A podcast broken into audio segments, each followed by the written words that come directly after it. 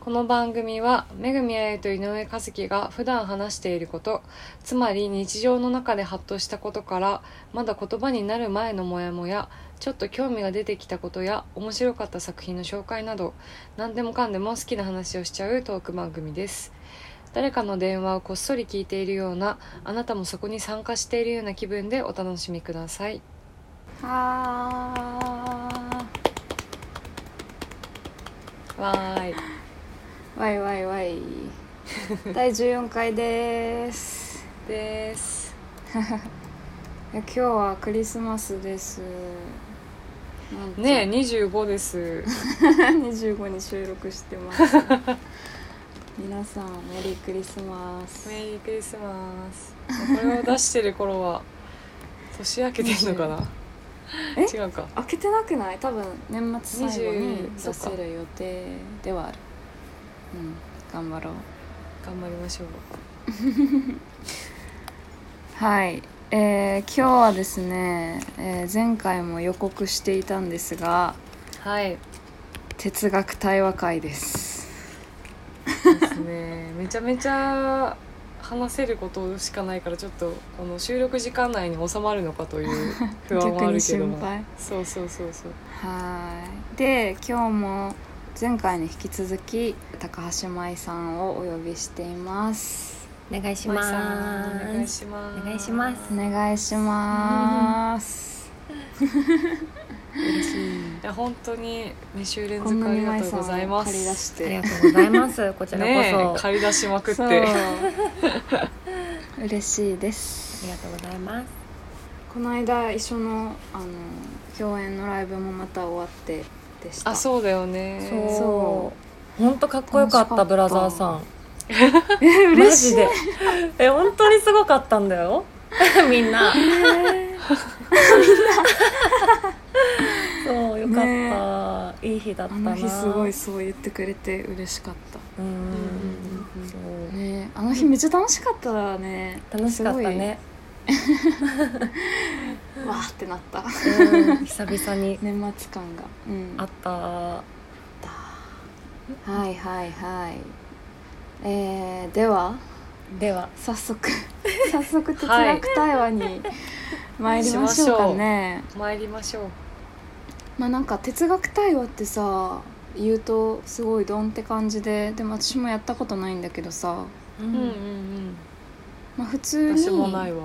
うん。一つ問いを立てて「何々って何？とか、うんうん。まあ、何じゃなくても別にいいんだけど、うん。そういう問いを立ててそれについてみんなでわいやわいや考えると話すと、話し続けるということですね。うん。でまあ聞くことが多分大事なうん。あれだから、うん。まあ、みんなの言葉を聞きつつ、うん。ふむふむふむふむっていう感じで自分の言葉を返していくみたいな、そうだね。まあ、それが多分なんか基本のあれですねちょっと本で読んだだけだからやってみないとわかんないですけど本でか読んだの？あのー哲あ学対水中話をのあそうそうそう。あああれれとかはさそう永井さんのやつとかはさ、うん結構小学生とかがさなんかその、うんうんうん例えばだけど生きるってどういうこととかさ死ぬって何、みたいな なんかそのそうそう何のために生きるのとかさそういう結構、なん根源的な問い。そうそうそうそう。マジで存在の。神神とはみたいなさ。うんうん漠然とした問いが結構多かったんですけど。うんそれもいいよね。そうそううん。それもいいし普通に。具体的でもいい。そうそうそう。具体的なやつでもいいなと思うんですけど。どんな感じなんだろう。私らが持ってきたテーマによるか。確かに。えみんな一つずつ持ってきた？いやなんとなくしか考えてないけど。うん。私もなんとなくある、うんえー、じゃあ舞ちゃんのから。うんねそうだよね。え前回言ってたやつ？はい、うん。もちろんあそれでいい全然。んそっか。なんかそう。前回成功とは何だろうって思っうん。て、二人に聞いて 終わったんだよね？そこで終わった。そう。成功ってなんだろう。急に急な問いを。そうそれをでも自分から言っといて本当にごめんねって感じなんだけどなんかうん。答えはね具体的な答え出なかったんだけどうん。私は。でもなんかさ、うんうんうん成功っていう言葉をすごい考えてたら成功って言葉がすごい嫌いになって、え なんか成功っていう言葉ってさ、あのーうんうんうんなんだろう他人をうん。評価する言葉に聞こえてきて。ー、うんなんかあの人って成功してるよねみたいな。成功者みたいな。なるほどなるほど。なんか自分が成功したって瞬間ってか思うことっていうのは、っうん。ていうよりかはそう他人がそうやって言う言葉に感じてきてだんだん、なんかわけわかんなくなってきて。でも確かに成功って絶対何かと比較してのことな気がせんでもない、うん。同じことを思ってました、自分だけだったらうん何かを例えば成し遂げても、うん。成功じゃなくて、うんうん。達成うんうんうんうん。というか、ん。なんか比較しないでもそれは表現できるはずなのに、そうなの。成功って比較してる気がするね。そう。なんか 基準がないとその成功したかどうかのラインが分かんないじゃないですか、うん。確かに確かに。そうそう。それをなんか自分が決めてるっていうよりは他者が決めてるって感じがするから、うんなんかあそうかもしれない。成功が気持ち悪く感じてきちゃうのかも、そう、う んそうなの、嫌いいと思ってうん成功って、成功嫌い。なんじゃそれと思ってきてだんだん。めっちゃウケる。自分で言っといて本当。そう。いやでも分かります分かります。なんかうん。いやらしいものに思えてきますよねちょっと。そうなのなんてよいうかそううん。でもそのなんだろうもしえっと例えば成功者ってなんかお金持ちとかさすごいなんか思い描くものそう。んうん。うでそういう感じじゃん。はい。うん。一般的に。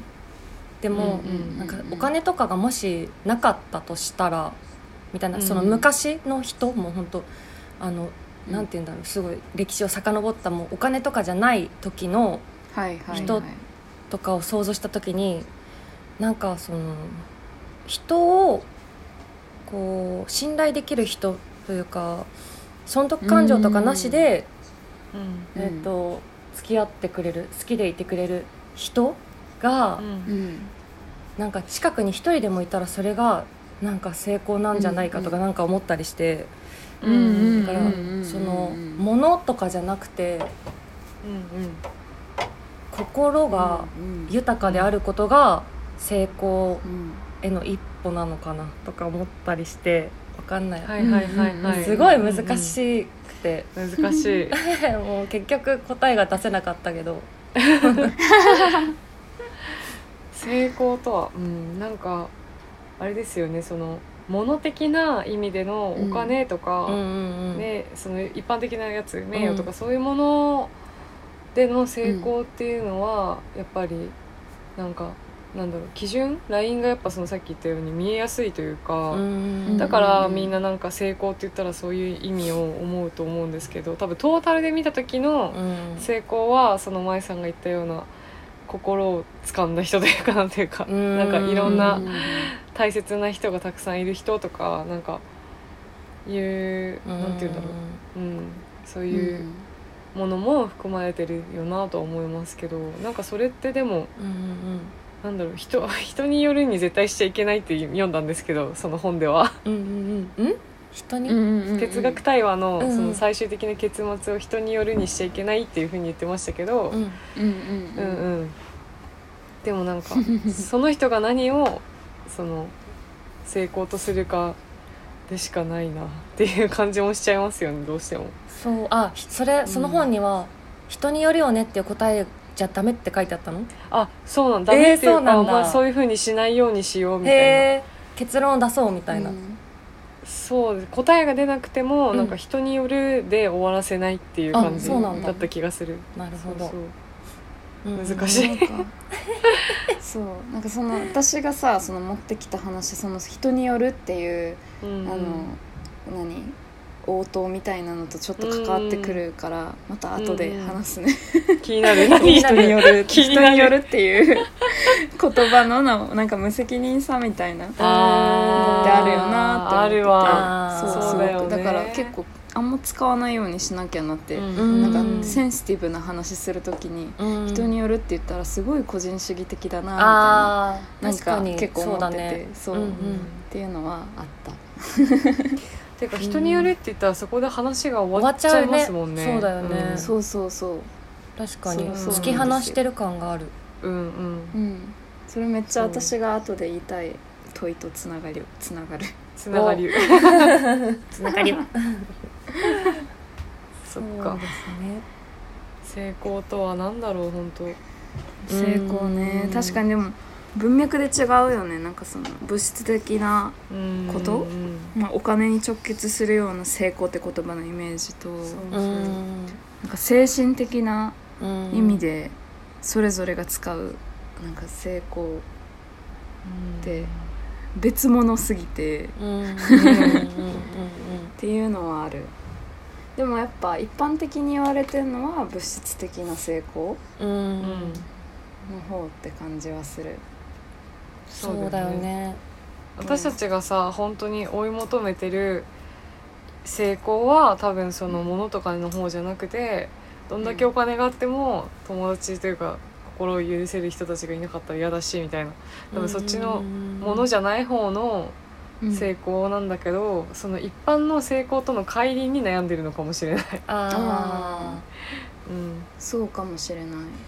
ーなんかいくら例えば今自分がすごいお金持ちになったとしてもはい。それってあの自分が成功したってその時に思えない気がするっていうかもっとどんどんこう欲が出たりとか、あー。もっと上に行かないとみたいな風にさ思ったらそれって成功じゃないじゃん。うんうんううんうんうん。んなんかそういう風になるのかなみたいなだから。成功と幸せが結構イコールみたいな感感じなんですかね。うんうんうんそのうなのかも。なとか思ってた。うん。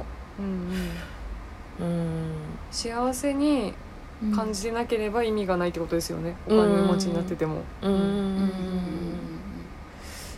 そうか確かにえーそう考えてるのかもうん。うん。幸せにならないと幸せと感じないとうんその成功って成思わないのかな。功って概念も、うんううんん成り立たないみたいなうん。風に捉えてるのかも、うんうん私たちは、うんそうだよね。うん。なんかさうん。よくさあの、うんあの何？超有名なハリウッド俳優とかがさうん。どんなに有名になっても孤独は言えなかったみたいなことを言うじゃん。ああ言うよねでもマジでそれはそうだろうなってうんなん。か思っちゃうむしろ際立つだろうな。ううん。うん。ってなると本当に成功って。うん。何ってなるね。本当他人を評価する言葉な気がしてきちゃう。そうかもしれん、っうん。あの人って成功してるよねみたいな。うん。ていう言葉自体には別に意味とか価値はないのかもしれない、うん。うん。うん、ただ尺度その人を測る、うん。尺度として存在している説がある。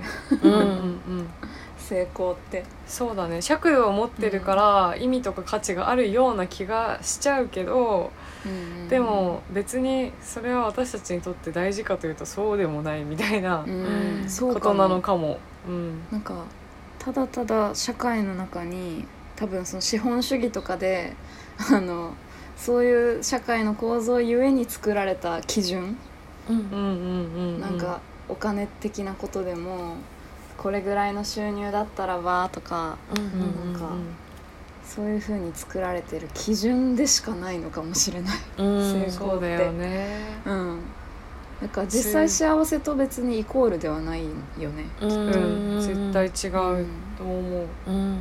確かに他人が決めてる感じしますね。その人が成功者かどうかって。そう、うん。そうだね、うん。自分で言わないもんね。言わない言わない。私は成功者です。あるいは 成功者ではありませんみたいな。なんか自分で名乗ることないもんね。ないね。まあないけどでも確かに物語とかだとなんかたまに見るかも。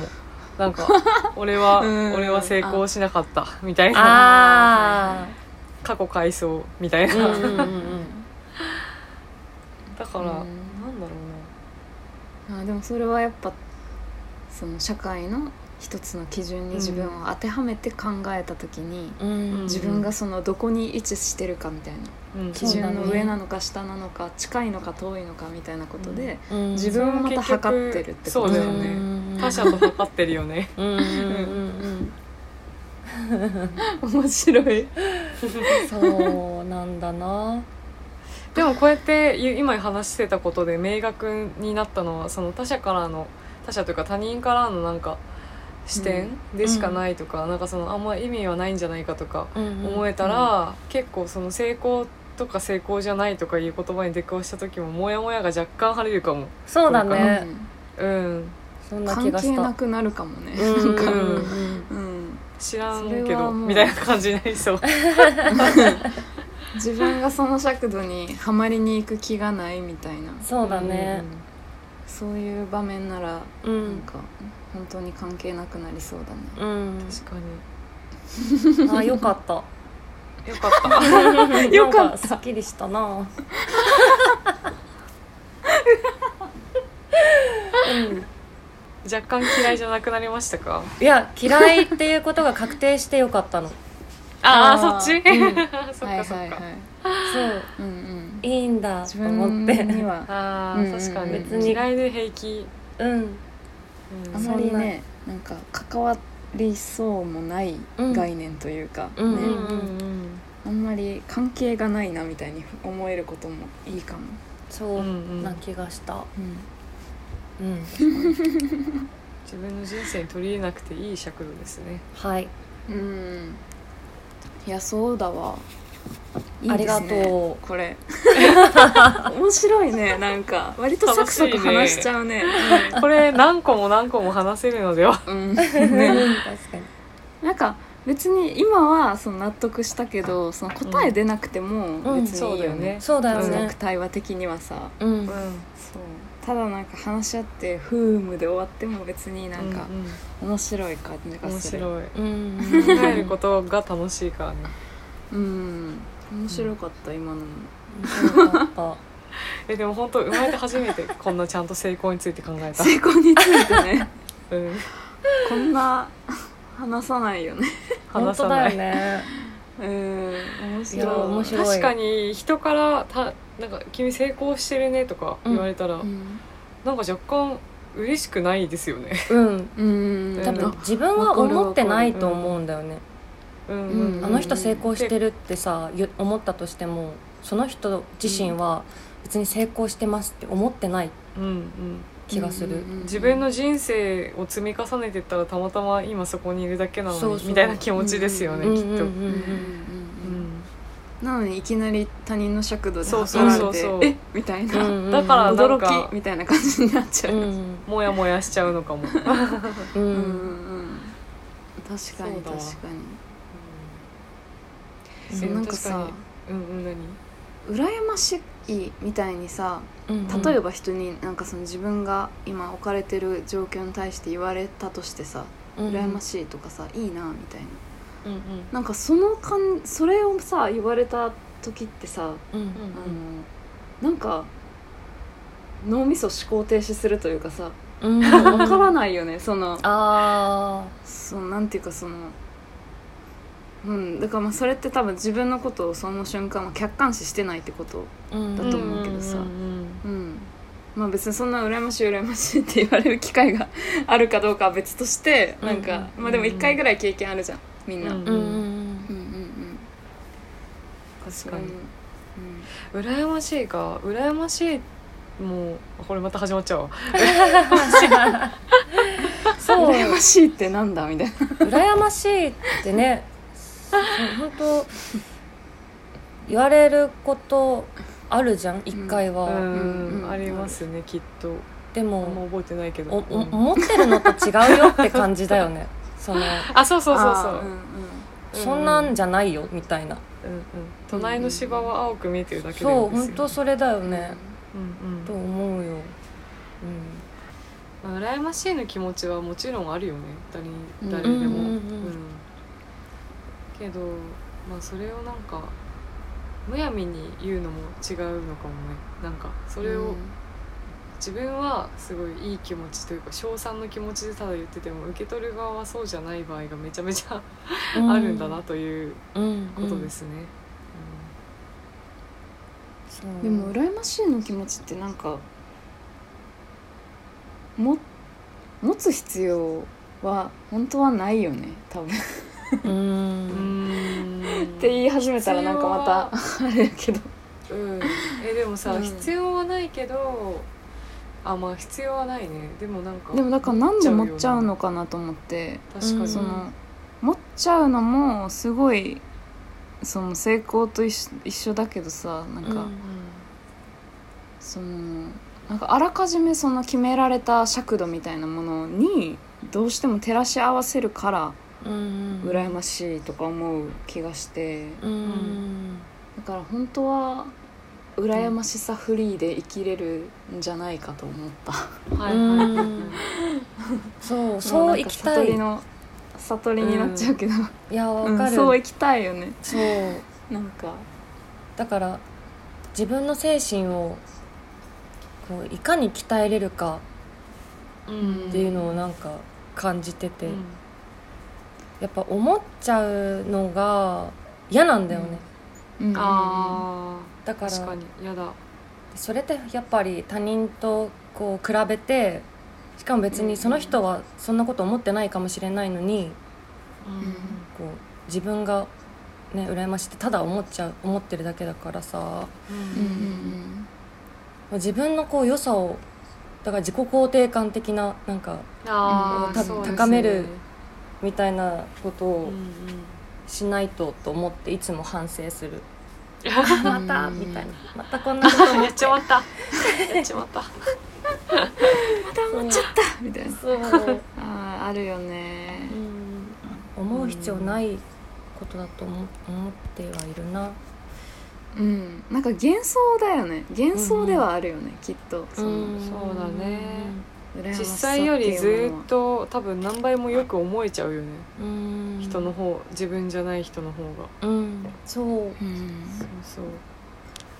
まあでもそれも結局自分という基準に相手を照らし合わせてるっていう なんかさっきの成功と同じですよね。うんうん。うん。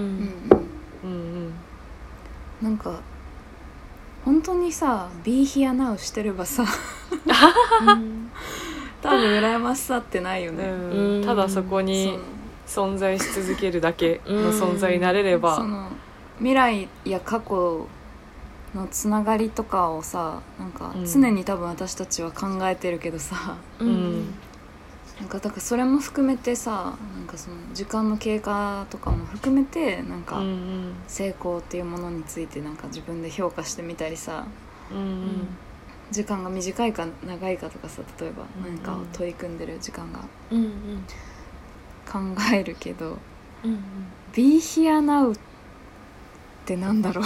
逆に。もうん。うどんどん脱線する。やばい。でも脱線脱線がいいんじゃないかこれは。うん。なんかうん。うん「Be Here Now」は多分てか実際は本当は人間は「Be Here Now」でしかないというか、うん。そのうんただそこに存在しているだけの存在のはずなのに、うん。なんかいろんな社会的なこととか、うん。今までのかなんていうの今まで人は大体、まあ、780歳ぐらいまで生きてることが多いみたいな、うんうん。なんかその刷り込みで自分は明日も絶対来るしうん明後日も来るしってうんなんとなくどっかで思っちゃっててうんだからなんかそのずっと続くっていうことをうん信じてしまうううんん。愚かな生き物。愚かいな生き物。やでも本当にそうだな。うん。信じてるんだよね。そのうん。なんかこう変わらないこととかうんうんうんを信じてるっていう部分もあるし、でもそれは多分本当、うん、幻想だよね。うんすり込まれてきてるよね、うん。その。うん。あと、うん。何？記録をさしてきたじゃん、人は、うんうんだそれのデータがあるから、うん。そうだね。なんかどうしても大体世界はこう進むみたいなのが、うんなんかみんな知ってると思ってる、うんううん。ん。本当は何も分かってないかもしれないのに、うん。科学とか天気予報とかなんか占いと過去のデーかなんかタで。いろんなものがあるから、確かに。うん。あるねそれね。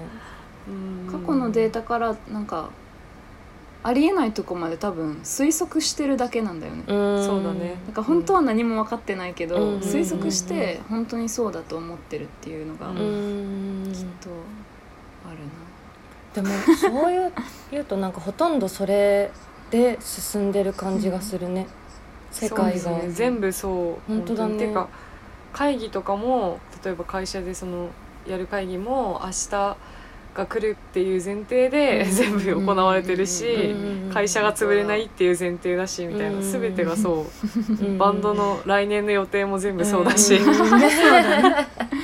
そうだよね。うん。だからまうんあその突然の事態になった時にうん。はってなんかこう自分の急に自分はただここに生きてるだけなんだうんみたいなことを急に思ったりするうんうんうんしなんかうんね。想像力が豊かすぎるんだろうね多う分ん。そうだね。ううんんなんか。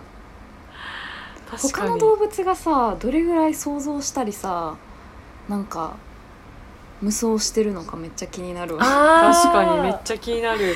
わかる。絶対してると思わん？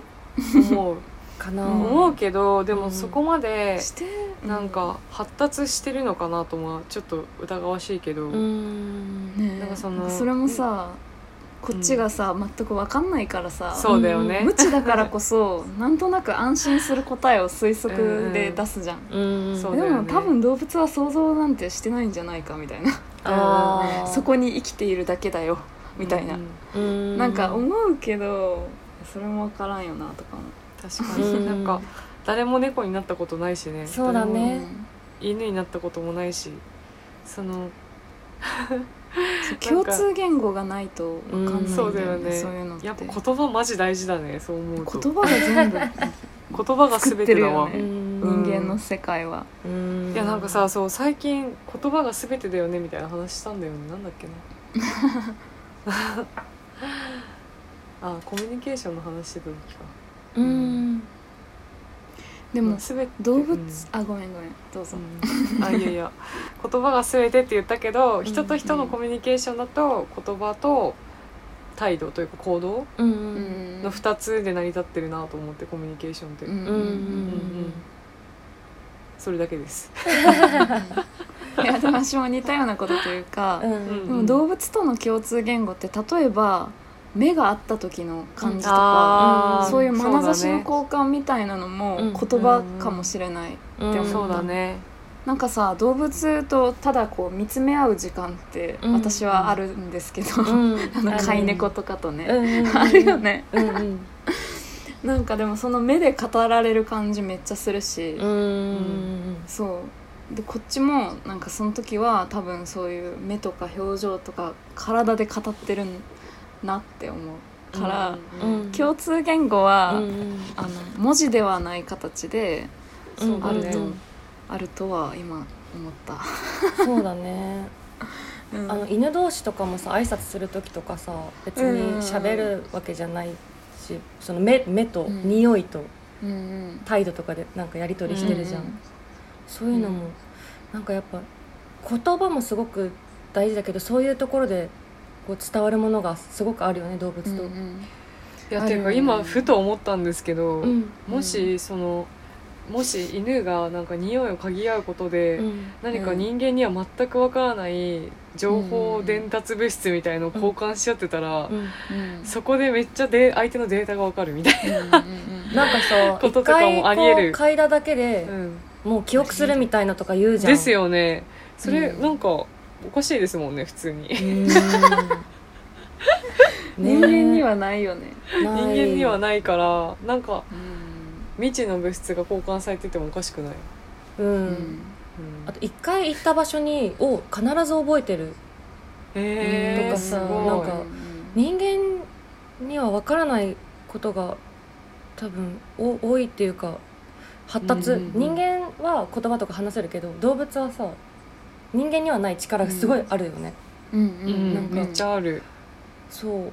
すごいびっくりすることが多いもん。なんかうん。毎日一緒にいて、素敵でもそれって。うん。新鮮な気持ちで毎日生きてるように見えるし。うんああうん見えますよね。わかるわかる。ね。驚きが多そうなんか。そう。の。外に出るだけで全部が驚き、うん驚いてるように感じる、ああそれめっちゃワンコに感じる。そう。ね生き生きしてるし。そう世界冒険隊隊長すぎて犬って。え可愛いそれ。もう全部新しく見えてるんだろうなってすごいなんか、あの友達のワンちゃんを散歩してた時にめっちゃ強く思って日記に書いたことを覚えてる、そう、うん。まあ、そういう生き方を見てると一日一日をすごいこう大切にしてるし楽しんでるしその時を生きてるなって思って、うんうん。私ダメだって思っちゃういつも。すごいね学ぶの。そっち行っちゃう、そう。うん、こんな風に生きなきゃと思って確かに見習える部分めっちゃありますよね。うん。うん。あのあれさっき今なんか言いかけたのに忘れちゃった。なんだ？動物。あーなんか言いかけたのに忘れた。あー。あー。世界冒険隊隊長からなんか思い出したんだけど世界冒険あーそうそうそう、うん。動物はさ多分その普遍だと思ってないじゃん。世界のことを。ああそうだね。そこかも。なんかすごい微細な変化にうんうん。敏感なんだと思う、うんうんうんだからなんか毎日同じコースを多分あの散歩してたとしても例えば、うん本当に違う景色に見えてるんじゃないかなって。そうなんかするルートとかはさ慣れて覚えるかもしんないけど一つ一つの景色をいつも何か新しいものとして眺めてる気がするっうんうんうんて勝手に思う、うん。なんかその生き方したい私も。そう。めっちゃそれがしたい、きっとさ匂いをすごい感じるじゃん。犬、うん。まあ、猫も、うん犬？犬だけ、うん。だからきっと全部が違うんだろうね。いろんなところからいろんな情報が来て。確かに人間には分からないことを感じ取ってなんか歩いてるのかなと思って。うん。確かにうん。ななんかあの合唱隊に入ってたんですけど小学校の時に。うんううんん。その合唱隊の4年生の時に「毎日お初」っていうあの NHK 合唱コンクールの課題曲があったんですけどうん。うん。でそれが本当になんかめっちゃいい歌詞でうん。もう毎日が新しい。毎日お初毎日新しい今日という日は毎日お初毎日新しいみたいなサビなんですよ、えかわいいお初。お初。お初。へでなんかそれめっちゃ今考えると真理じゃないと思って。いや真理やでな。なんかそうそう。いつも見ている景色だけれど今日という日は初めてだね。うん毎日お初、うん。みたいな。ああ素敵だかね。わい。いそう。いやでも真理じゃん。うん。真理だよね。忘れちゃいけないこ今この話を聞いて。とだよね。うん。10歳の頃のうん。歌ってた曲が思い出された、うん。いいマジ動物リスペクトだわ。本当。なんかねなんだろうね。なんであん。ななんか純粋に生きられるんだろうみたいななんかその純粋さを求めてますよね、私たちは、そうなのよ。まあ純粋って思いたいだけなのかな、うん。動物のことを。純粋っていうかって感じだよね。うん。ピュアに見えてしまうのはなんでだ？そして、本当。うん。見えるそうやって。見えますよね。うん。なんだろう。やっぱ言葉でのコミュニケーションがないからかなもしなんか猫とかが言いたいこと言い出し始めたら、うん。めちゃめちゃ実はすごいやばいやつとかなるほど。絶対あるわそれ。があるよね。なんかやっぱ言葉を話せないものうん。に対して私たちどこか安心してるし、なんかちょっと見下してるかもしれないし、うん。心のどこかで。うん。てかその物化することで安心するっていうのすごいなんかいろんな差別につながることだよね。理解できるだから。本当だよね、本当だよなんねかそのうん。完全に異質なものとして理解することで、うん。なんかなんか動物とかの場合はそれがあの可愛がるの方向にうん行きがちだけど、っそうそうそうそう。ていうことだよね、うん。そうじゃなくっていう場合もあると。あるなっていう。うん。なんか相手の痛みを知ったらいじめとかできなくなるみたいな言うじゃないですか。うん。差別とかできなくなるみたいな。なんかそれと一緒で相手のことを知らないからすごい可愛がれてるだけなのかもしれない、うんうんうん。あいやー動物に対する感情ってそれすごい大きい気がする、ねーわからなすぎて。そうそうそうそう。もう可愛がる可愛がって安心している気もするね、うん。うんうんだだってさ恐ろしい動物のこと可愛がらないじゃん人間。見た目が恐ろしい動物とか。そう思うとなんかめちゃめちゃそれだよね多分。理解できないから可愛いなのか理解できなくて怖いからなんかこう、可愛がる対象になれないのか。う うん。なんかクジラとかのこと怖くない？ちょっと、うん。あめっちゃ怖いめっちゃ怖い。からねそうクジラめっちゃ好きなんだけど、うん。クジラとかイルカとか、うん。あの辺のうん。哺乳類が、すごい好きなんだけどすごい怖いなって思ってるところもあって、っうん。ていうのは多分なんかめっちゃ賢いじゃん。うんクジラやイルカって、それを人間が割と認識してる動物じゃん、うん。賢いってこと。を、うん。うん。それあるなと思って、うん。なんか賢いけど言葉人間が分かる言葉を喋らない生き物うん。うんに対する脅威というかさ、うん。なんかうん。うんめっちゃ恐れてる気がする。宇宙人的なねなんかその、そうそうそう。うん。人間とは別のものだけど思考がめっちゃ発達してるから、うん。いや分からん。本当何年かしたらイルカと戦争とかあるかもしれない。いやー。クジライルカ軍。海の生き物勝てないよそでもそうなったられ勝てる気しない。勝てない勝てない。絶対勝てない、人間で滅ぶ、本気出されたら 終わるよね。ねううんん。海の生物みんな向こうの味方でうん。私たち苦しめられてきたって言って。そうそうそう。怪獣の子供を思い出したわ今。ね私も今あの呪術廻戦を思い出してる私は すぐフィクション若干違うけど。若干違うけどすぐ思い出しちゃうでも本当なんか人間がやっぱりこういろんな科学とかの力を使ってさうん。こういろんなものを封じ込めてるなとか思ったりして、そうですよね。もう痛い目見ないと分かんないんだろうなとか思っちゃったりして。うん。うん。思っちゃう思っちゃう。そね。いやなん自かその分も含めてそうだよね。今日そう。うん。環境のこととか考えたらうん本当に胸が痛いことしかないんですけどかといって自分うん。がその完全に環境にいい生活ができてるかというとそうではないんですけど。うんうんうんうんなんかそこの葛藤もなんかねあり続けるだろうし。うんなんかでも確実になんかその環境問題の話とかなったら本当にちょっとあの詳しくわかんないですけどでも、なんかなんだろうえちょっと言葉が出てこないな。めちゃめちゃ難しいことだよね本当に今、ね。人間にとって。一番の問題じゃないですか多分、うん。うん。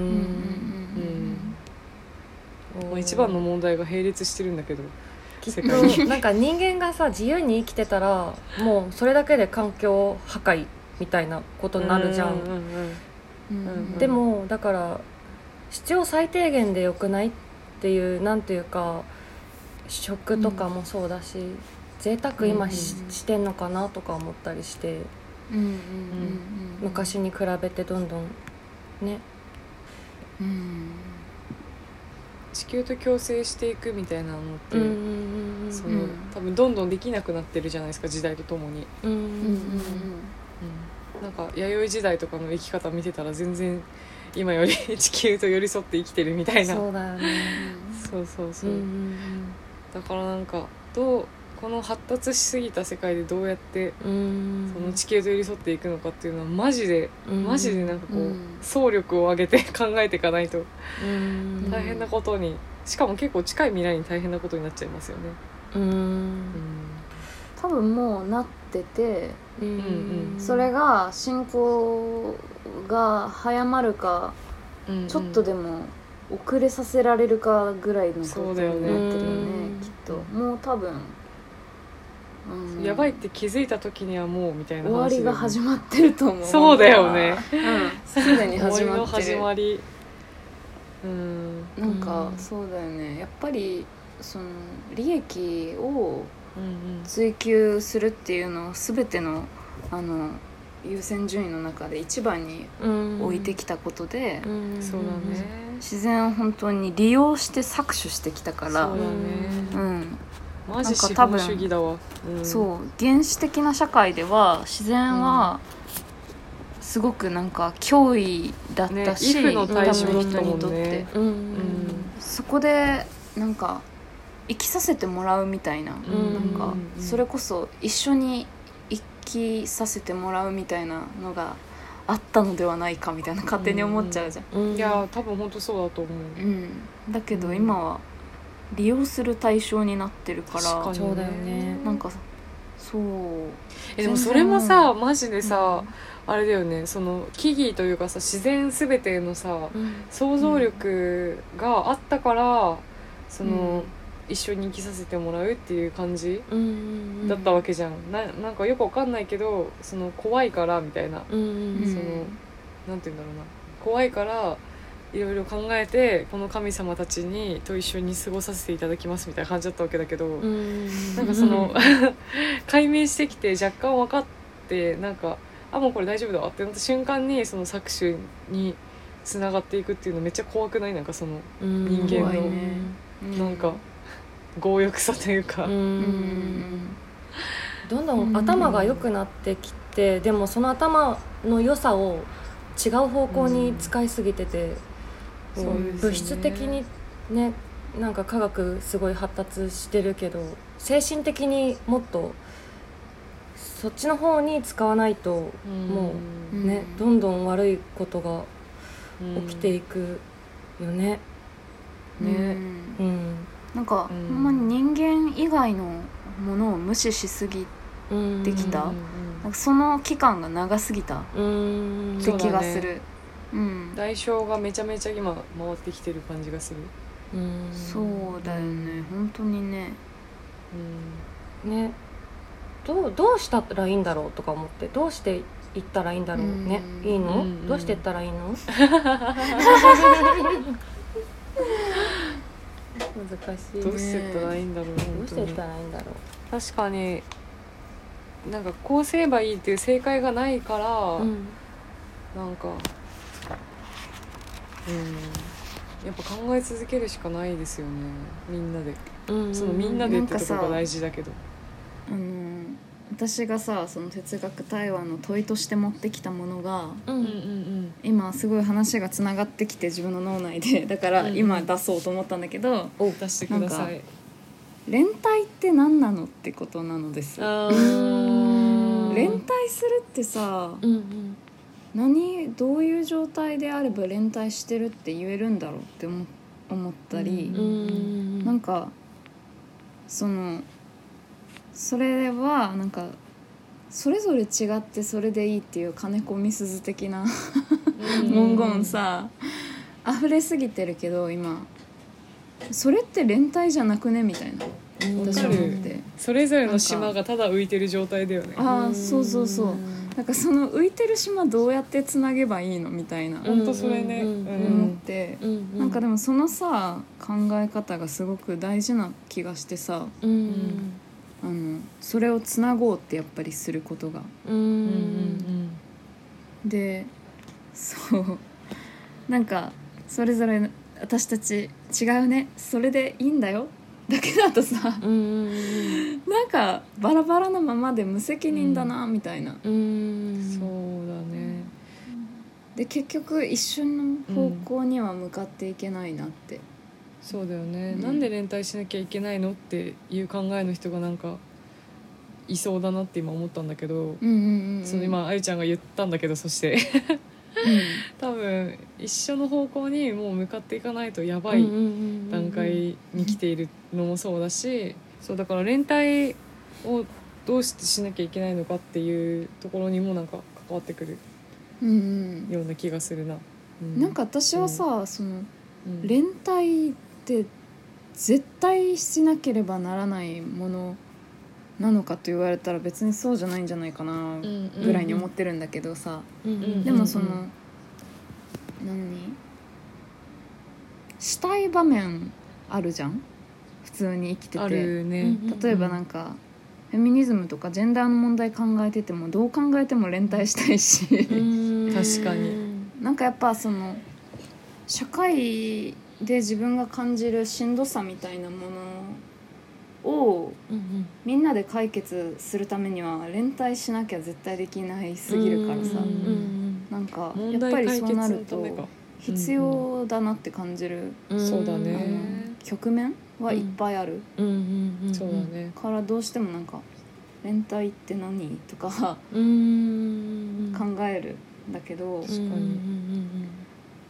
なんかでねなんか最近あの、うん。たまたま本屋で見っけた本読んでてうんでそこにちょうどそういう話があったんですよ「おう。連帯ってなんだ?」みたいなね。うんでそうそこにもあのなんか違いを認め合ってそれで終わりってしちゃったら、あのうんそれだけではなんか本当の一致とか平和は別にそこに生まれない、って書いてて。なんかいわゆる多様性を認めることはとても美しいことだけど、それを認めたからといって即一致や平和は成り立つかって言ったらそうじゃないよね。うん。そうだね。意外と個人主義的な考えになっちゃうしうん。またなんかそその人の責任に全てが集約されていくみたいな社会に意外となっちゃいがちじゃんでなんかその私が読んでる本はさえっとなんて、うん。なんかねあの牧師の人が書いた本なのよ。うんおううん「鎌ヶ崎と福音」っていう本なんだけどうんうん。鎌ヶ崎っていうのはあの大阪の、まあ、西成とか呼ばれてるエリアうん。のことなんだけどね、でそこの鎌ヶ崎の労働者と20年ぐらい暮らしを共にしながらあの、まあ、日曜日にさ礼拝とかしてる牧師さん、うん。まあ、この人うん。カトリックだから神父か、うん。神父さんが書いた本で。うんうん。でうん。そう。なんかちらっと読んだらすごいなんか自分がもやついてたことうん。を説明してる本な気がして買ったんだけどね。えーいい出会い。そう。うん、でその中にその多様性のこともあって。うんうん。でこの人はそのすごくクリスチャン的な考えにもちろん立ってるからその上で、その多様性みたいなものを認めるっていうところで止まらずにうん。本当に連帯するためには、一番小さくされた者たちの声を聞いて一番小さくされた者たちのニーズをみんなが叶えるっていうことしかないって書いてたのね。うんでそれはなんか私的にはすごい一つの答えすぎると思ってうんめっちゃそれはそうだと思えてしまったんやけど。うんうんうんなんかその小さくされたって言葉ってすごい正確だなって思って。うんそうだね。もともとなんか癒しかったわけでももともと何？ち何？なんかこう見下されるべき存在であったわけでもないじゃん、うん。誰も。うん。うん。でも小さくされてきたんだよね。いろんな理由で、うん。だからそういう人そういうもののニーズを一緒に叶える、うん。うん。それが連帯なんじゃないかって、うん。まあ、その人はその本に書いてたんだよ、うんうんでそれはなんか私はうん。と思ったんだけどうんうん。どうですか？いやーすごい。うんうんうん。いいことだうんって思うわ、ねうんと思った。そこで終わっちゃうかな。うんと思うわ。でも確かにそのなんだろう多様性？そのうん。っていうのがさなんかその個個人の個性をうん。とか個人個人のを大事にしてって、そこで確かに終わってるっていうかうんうんもうそれってこうなんか孤独だなって思ってたところがあったんだよね自分の中では。うんうん。そう。でそこで確かに止まってた。でもその先のことを考えてなかった私。うんうん。そう。だから連帯がその先の連帯が大事っていうのってうん。確かにって思ったよ。そこまでいいけてなかったけどうん、でもすごいいい。私あの、うん。最近なんかその何で見たのかな？ツイッターかな？なんか忘れましたけどあのなんだっけな？同性うん。婚？同性婚の話が話題になってた時に、うんうんうん。あのそれになんだそれを擁護する人たちのはなあの言葉でうん。うんうんそれは別になんだろう反対しているあなたたちの生活には何の関係もないからあのだから別にほっといてくださいじゃないけど、ん。別にこっちが OK されても何にも関係ないんですよ。あなたたちに危害はないんですよみたいなうんうんうん。感じでその納得させる言葉としてその関係ないってこ感じすごい書かれてて、うんでそれわかる。そうそれ言いたいで擁護擁護したい気持ちもわかるけど、うんでもうん。それの言葉で擁護するのは違くないかってめっちゃ思っちゃって、うん結局それって分断を進めてるというか、うんあなたはあなたで生きなんていうの？同性婚反対の人たちは反対の人たちで生きて、うん。賛成の人たちは賛成の人たちで生きてみたいななんかその、うんねそこでまた分断が起こるなみたいなうんなんかより深まっちゃうなみたいなうん。気持ちにもなったし、なんていうんだろう。そこでその関係ないからみたいな感じにしちゃうのは絶対同じ社会を生きてる身として違いますよね。うん。なん。かうん。っていうなんかすごい。そこでめっちゃ複雑な気持ちになった。うん。擁護してる側の発言なのに。うんそう。そうなんかその感情的なことで言ったら普通にそれって寂しすぎないみたいな感じになるしうん悲しすぎないっていう感じに普通に単純になるよね。じゃうしうん。なんかそれをその例えば自分がその当事者だって感じてる運動の中でうんなんかまあ例えば何？夫婦別姓とかもそうかな。あなんかその夫婦別姓の時かも。あれ夫婦別姓の時かなあれ見たの。でもなんかうん。両方見た気がする、そういうあの発言を、うんうんうんううん。んなんか私はこうしたいだけなんででもそれはあなたの生活に危害を及ぼさないんでそうそうそうそうそう、ん。あのいいじゃないですかみたいなのってうんうん言いたくねえ。みたいな、ね言いたくないよね。それそうじゃなくない？っていうのがすごいあるね。うん。本当にそうだけどさ実際っていうかなんかその、うん。言葉としてそれは使うこともあるけどもちろん、そうん。の納得したい時というか、させたい時というか、けど実際はね相手に本当に言うとなるとなんかそれ言っちゃったらおしまいやんみたいななんかところがあるというかなんていうか、うんうんうんなんか一時的にそれで納得してそのあそうそうそうそうそう。ドライにさその制度化を進めるために、それで納得するのであれば別にそれでいいかもしれないけどさ、うんうん。なんかそれが本当に理由なのか、うん。理由理由なのかっていうかさそれを本当に心から思って言ってるのかって言ったらなんか違う気がするっていうところだよね。そうそうそうそうなんか本当はもっとこうしてほしい社会にもこうなってほしい。それはこういう理由でっていうのがもっとうん。あるよね。なんか感情的な面も含めてうん。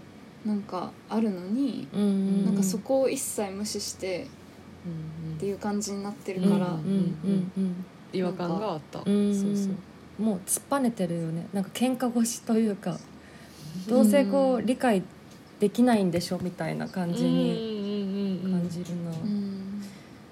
うん。てかさそういえば東京同性パートナーシップなんか来年から導入するってニュースで出てたね。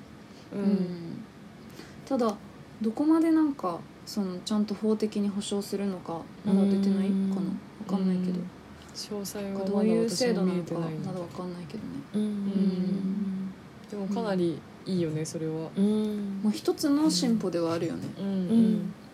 父たるものだけどさお遅いけどさ、はいねうん。遅い。そうそう。えちょっと待って何の話したっけ？連帯の話だ。連帯か。連帯について連帯とは何？何ぞや？連帯って何なん？みたいな話だったの。連帯ってでも連帯そのものについて考えるとちょっとなんだろうな。でかすぎるそうだね。難しいけどでもやっぱさっきあゆちゃんが言ったみたいに、うんうん。問題を解決したい時にうん。やっぱり必要なことだから、うんうんうんした方がいいっていうのは私もうん。すごい賛,、うん。賛成というかまあ当たり前なんだけど 賛成ですわ。うん。賛成ですね。賛成です。大事だな連帯。うん。なんかその小さくされたうん。ものたち、うんうん。なんかそれはさなんかその一番小さくされた人たちが受けてる抑圧ってさうん。本当は全ての人を覆ってると思うんだよね、あそうだね。うん。うんうん。だから他人事じゃなくてさ一番虐げられたりうんしてる人たちの苦しみっていうのは、そうだね。いつ自分がそうなるかわからないというか。うん。いや、うんっていうかそれに自分も本当は抑圧され影響されてるけど、うん。その度合いが目に見える形ではまだ小さく感じてるんだと思う。だからでも本当は同じ傘の下にいるというか。あー。ああなるほどね。あそうだからいつ自分がとかいう問題じゃないなって普通に思う、はいねはい。うんもう今も自なんだ分もね今うん。そのうん抑圧の傘の下にいるのにうんうん。気づいてないような感じなんだと思うね多分。ね。だからすごい別のものに感じてるけどその、うんうんうん。なんかこ目に見えて抑圧されてるうんうん人とか、そう。本当は自分も全て関与しているうんって思う。うん。だからまあそれはその連帯する一つの理由でしかないけどさ。うんうん。なんていうか。だから人事じゃないんだなっていうのはすごい。うん全ての社会問題に対して思う。うん。確かになかなかさ全部に心を反応させていくのって難しすぎるけど。うん。うん。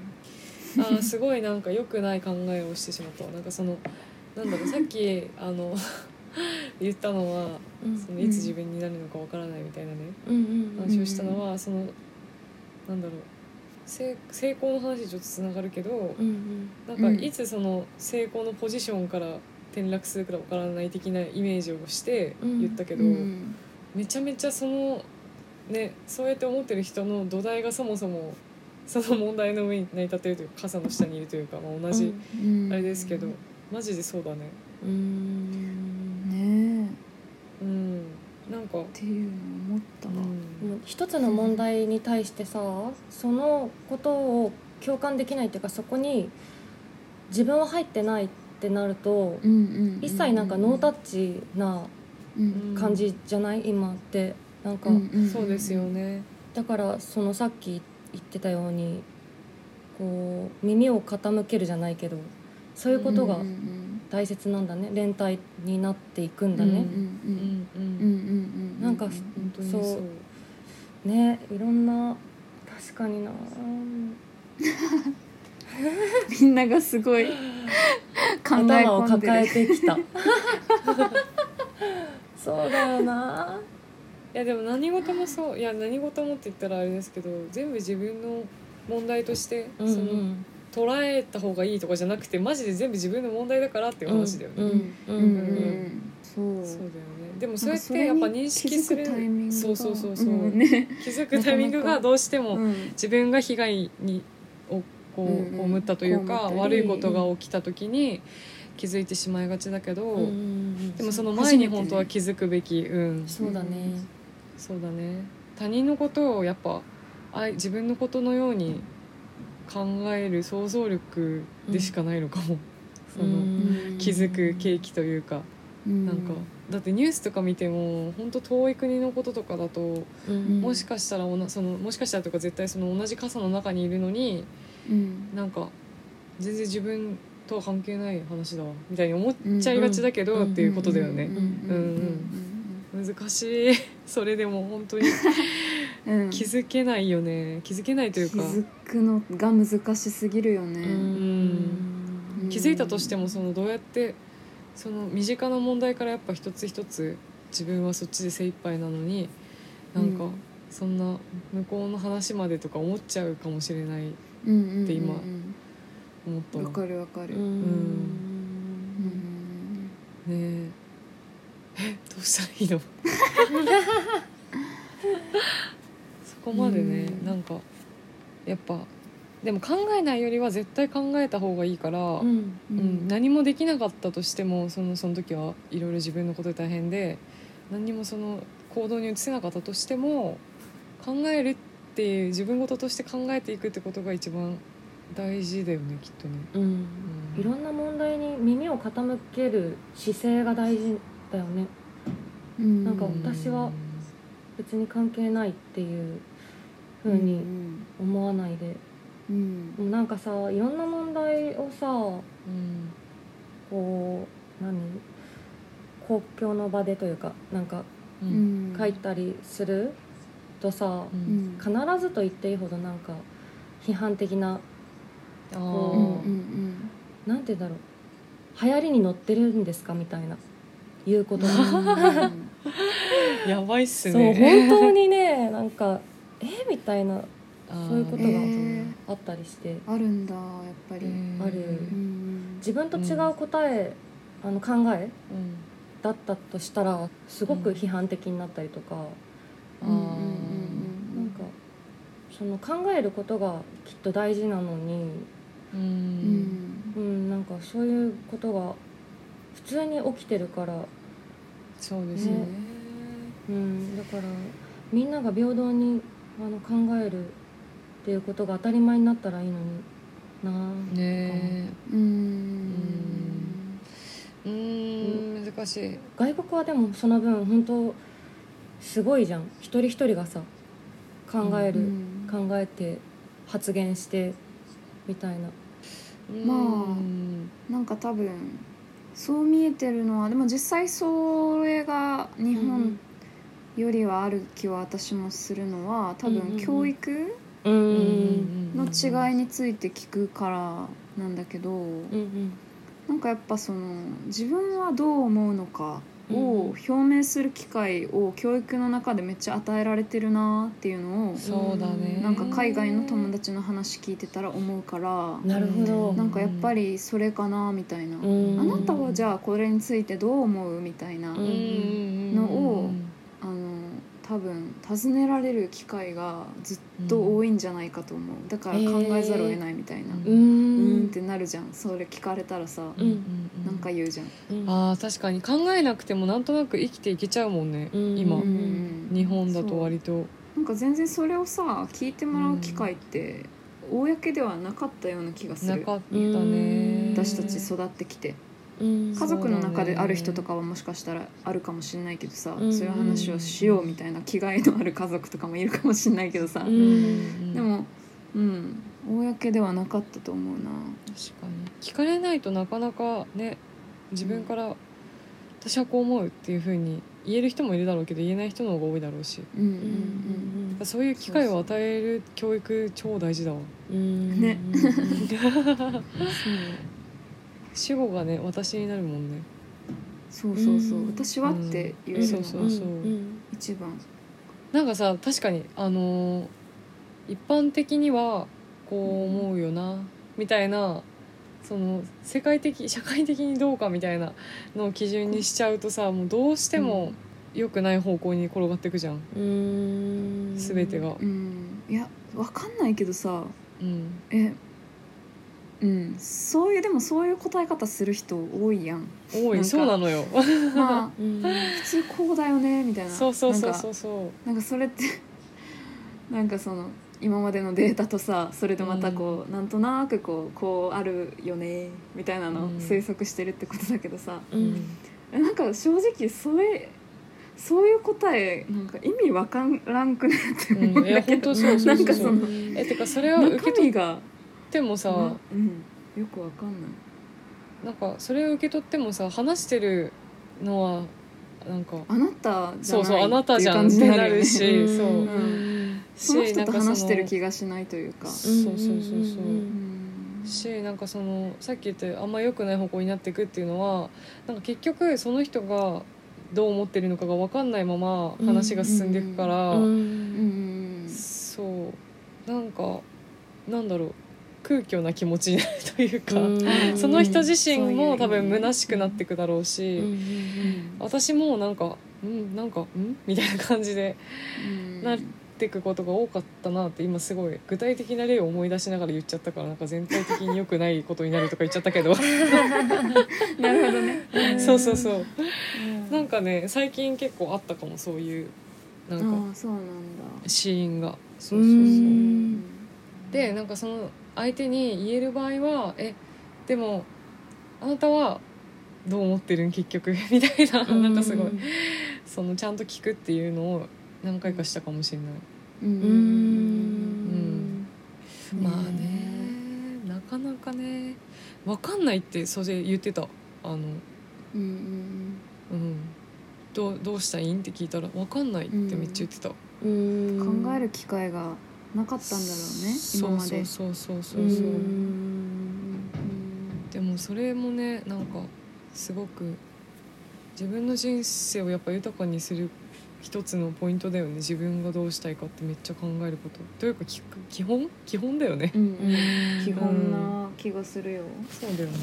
なぜそういう感じじゃないんだろうか、でもなんかやっぱ右習えうん。みたいななんかさあの嫌われる勇気がないっていうか、まあ、自分にもそうなんだけどすごい言えることなんだけど、うんうんうんやっぱりこう共感されたいというか、うんうんうん自分の発言あでなんか否定されたくないって思うのかなみんな。うんうんそれが怖いのかな？そういうふうに教育されてきた気がする。みんなと一緒みたいなこう、うん。だから自分のこう、ね、発言をする場とかがあんまりなかったというか一人一人の答えを言う時があんまりないっていうかなかったから、全部こうこれはこうですよねこうだよみたいなううんうんうん。うんそうだから一方的にね教えられるというかそこうだよみたいな。こうだよ。そうなんだうみたいな。うん だからきっとこう発言する時にこれはなんだろうみんなが思ってないことだったらどうしようみたいなうん。とかを思っちゃいがちな気がしてまあ自分もそうなんだけどなんかだから、まあ嫌われる勇気っていう言葉はなんか違うけどあの、うんうんそうひ違う意見をあの、うんうんうん。言われたとしても別にそれはそれで全然いいと思って、うん。なんか違いを認めるうん、っていうことをあの、ん。小さい頃からあんましてこなかったのかもしれないですね私たちが、うんそれに慣れてないというか、うんなんかびっくりしちゃう。うん。なんか、うんえ全然違うんですけどってなっちゃう、うん。なんかそこを避けながら生きるとどうしてもやっぱ共感が欲しくなるというか共感に安心してしまうっていうのはすごいなんか、うん。でもなんかそれじゃね良くない。そう、うん、うんなんというかなんというか。うんっていうかそうだよね。だから最初のその連帯ってなんだの話のさ前提はさ、その違いを認め合うはもう前提だったじゃん、あそうだね。うん。でもまずそこに立ててないんだよね。そうそうそうそうそうそう。そう、うんうん。その、うん。そこにまだ到達していないんだよね。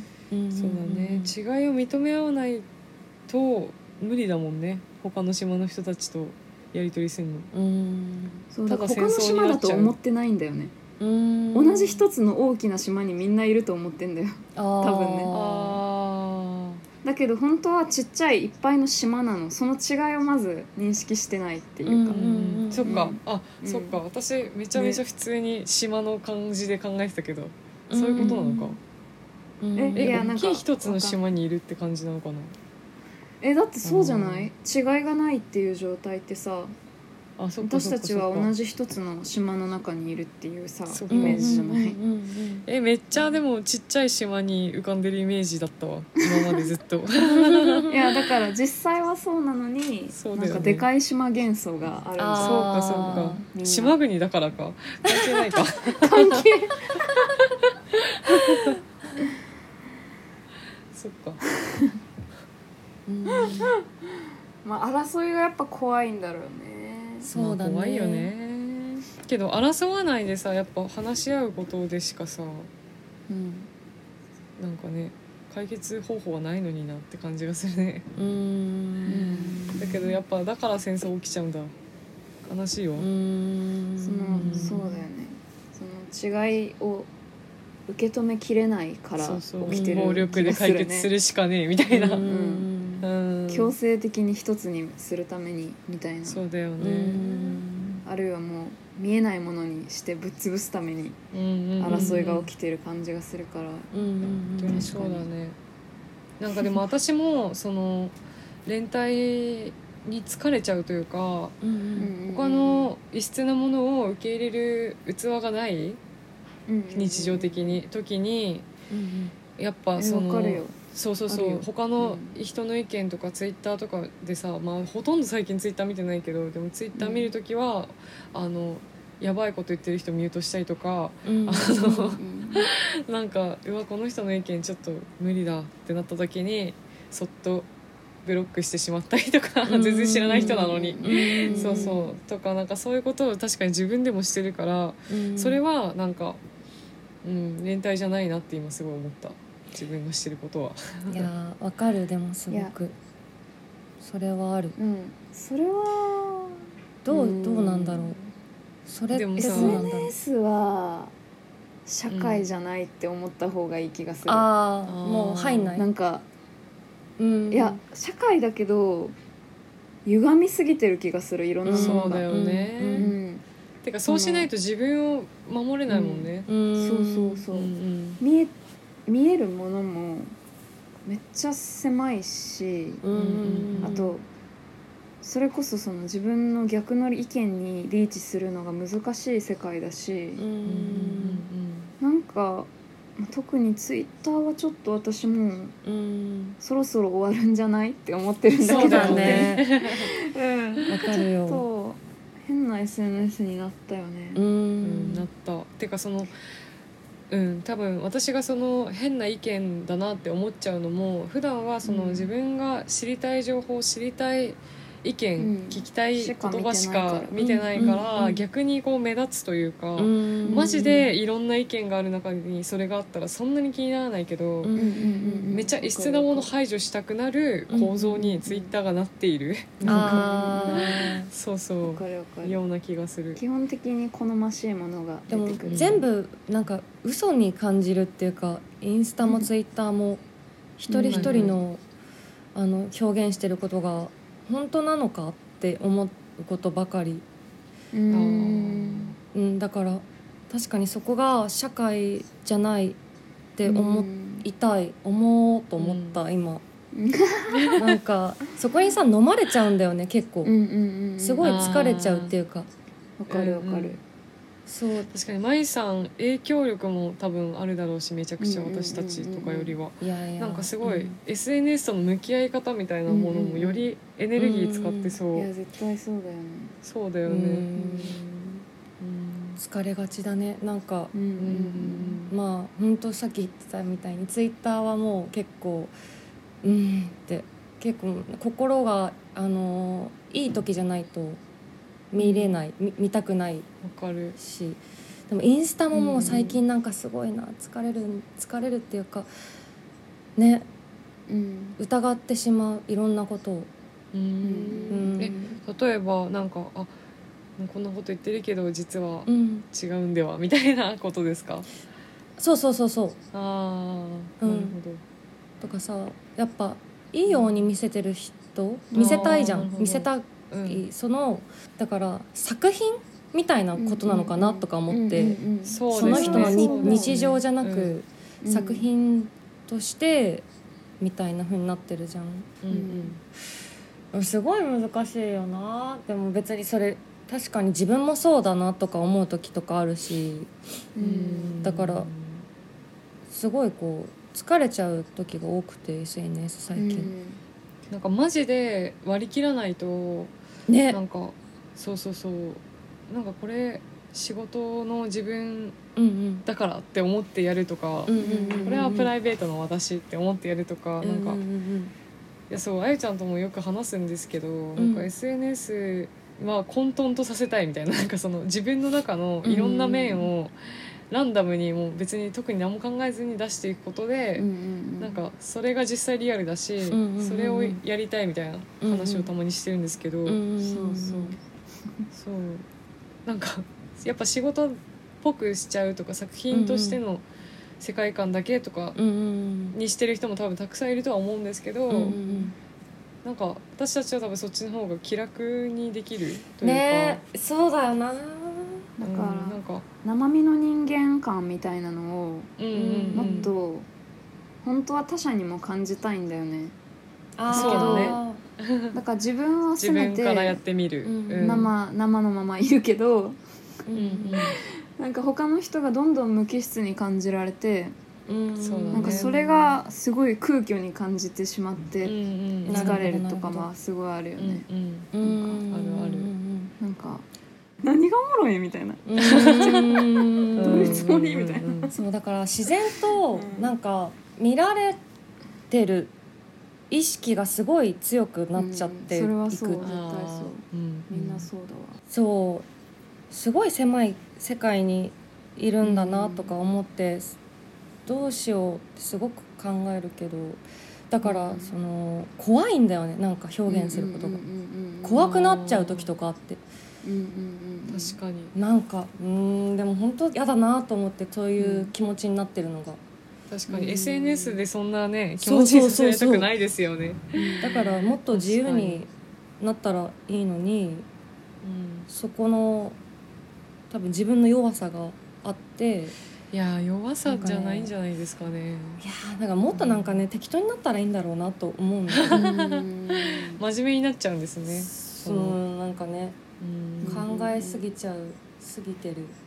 いろんなことを言ったりするのが。うん。うん。うん。うん。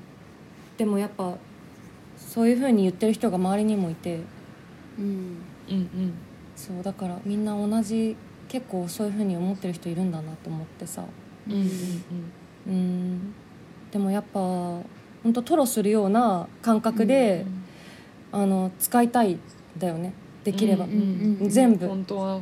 でも、でもなんかね受け入れてもらえなさそうな気はしちゃいますよねそうなんだよよね作品を出し続けてる人たちの中に自分がポーンって入ってったらなんか生身の自分ぐちゃぐちゃになるんじゃないかみたいな気持ちになるのはすごいわかりますね。ていうかやっぱそのうん。うんトロする練習みたいのを結構しないと、うんうんなんか鋼の心でいかないとみたいな確かに。なんかところは若干あったかも最初。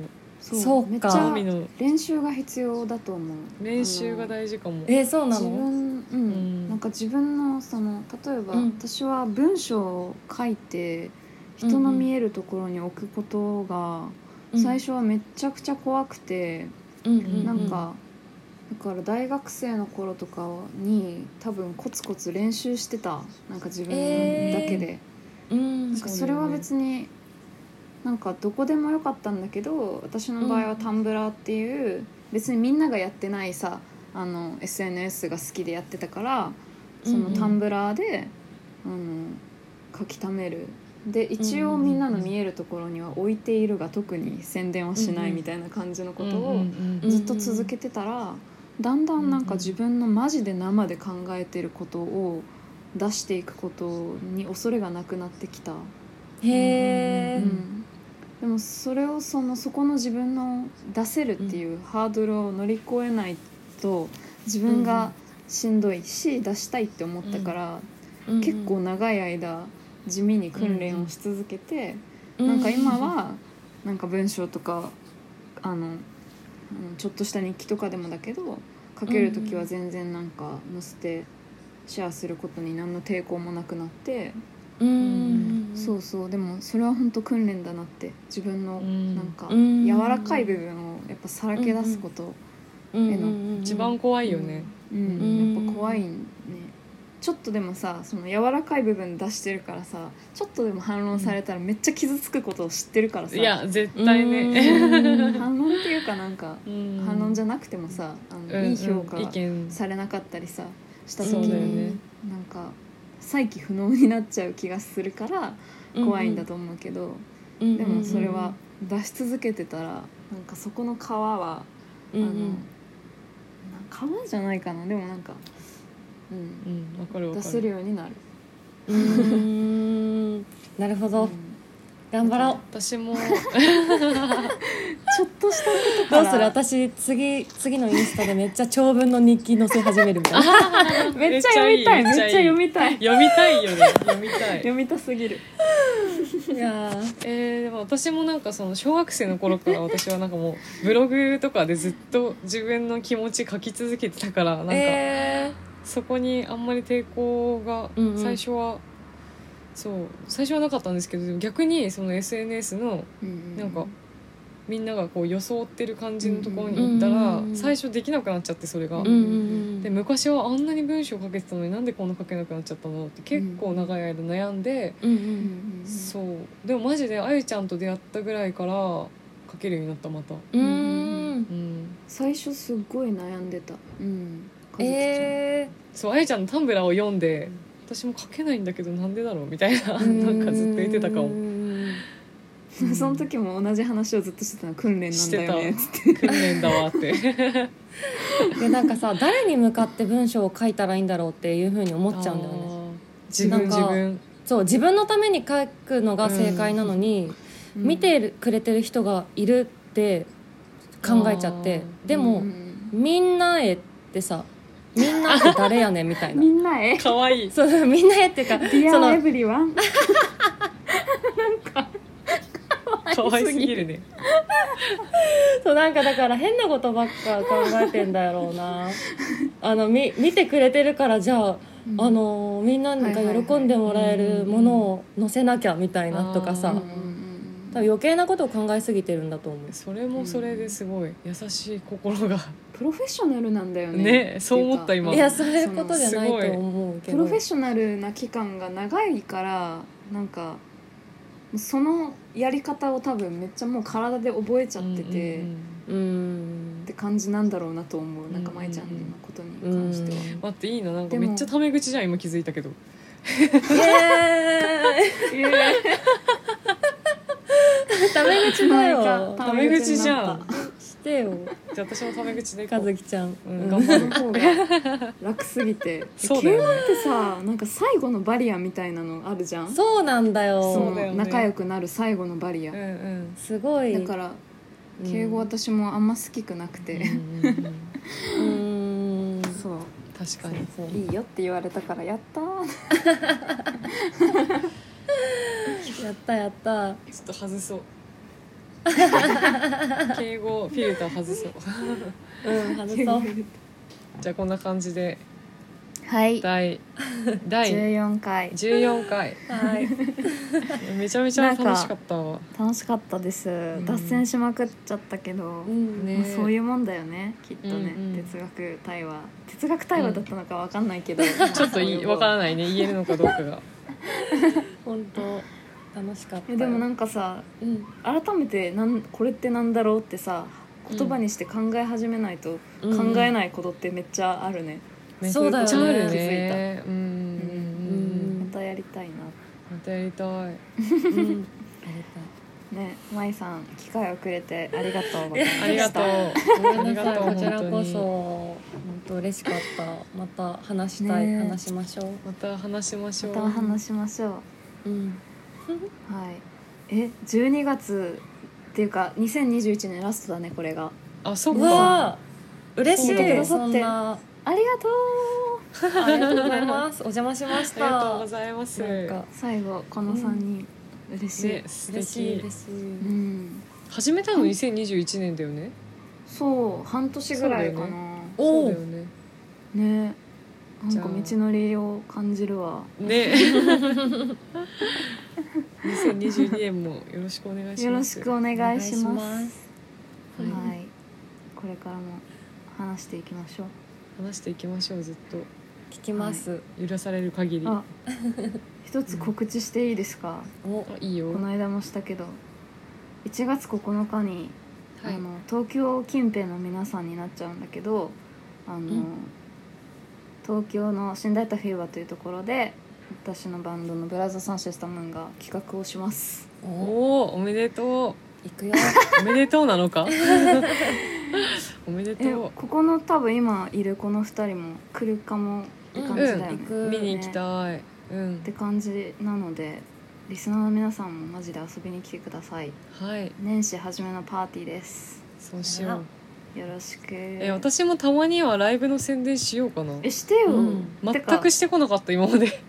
え私もこの間と今日ぐらいしかしてないけど、そうだね。もっとした方がいいよね。確かに。聞いてくれじゃあてるめっちゃのにみんなしてなかったよ。ラジオっぽい感じで見るね。うん。えっと、ロアデイロマンスは、にえっと、12月31日下北沢ベースメントバーでカウントダウンパーティーおに出ます。ーその、はすごい、えっと、しかも2022年始まった瞬間から私たちなんですねタイムテーブル的に、えー、わだから皆さんで一緒に新年をお祝いできたらと思います。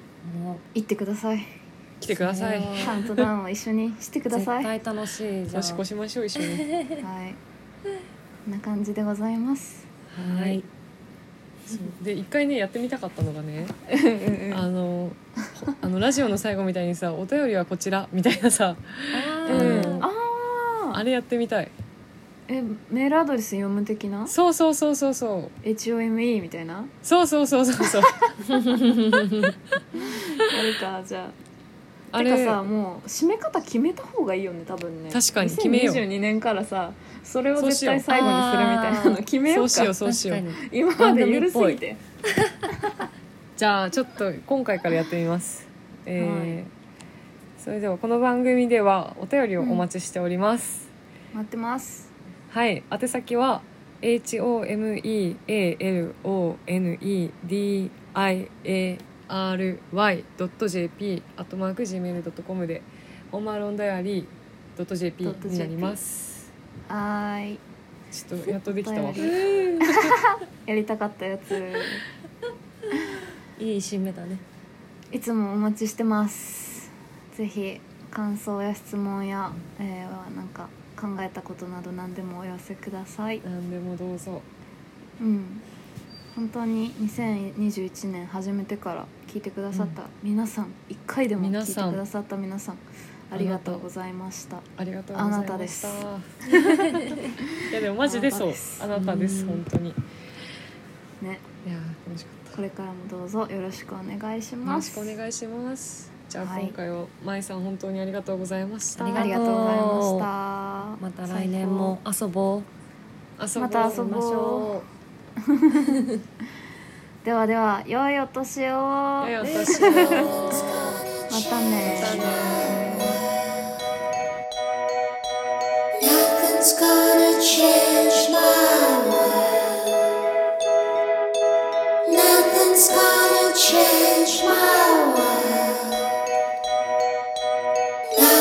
gonna change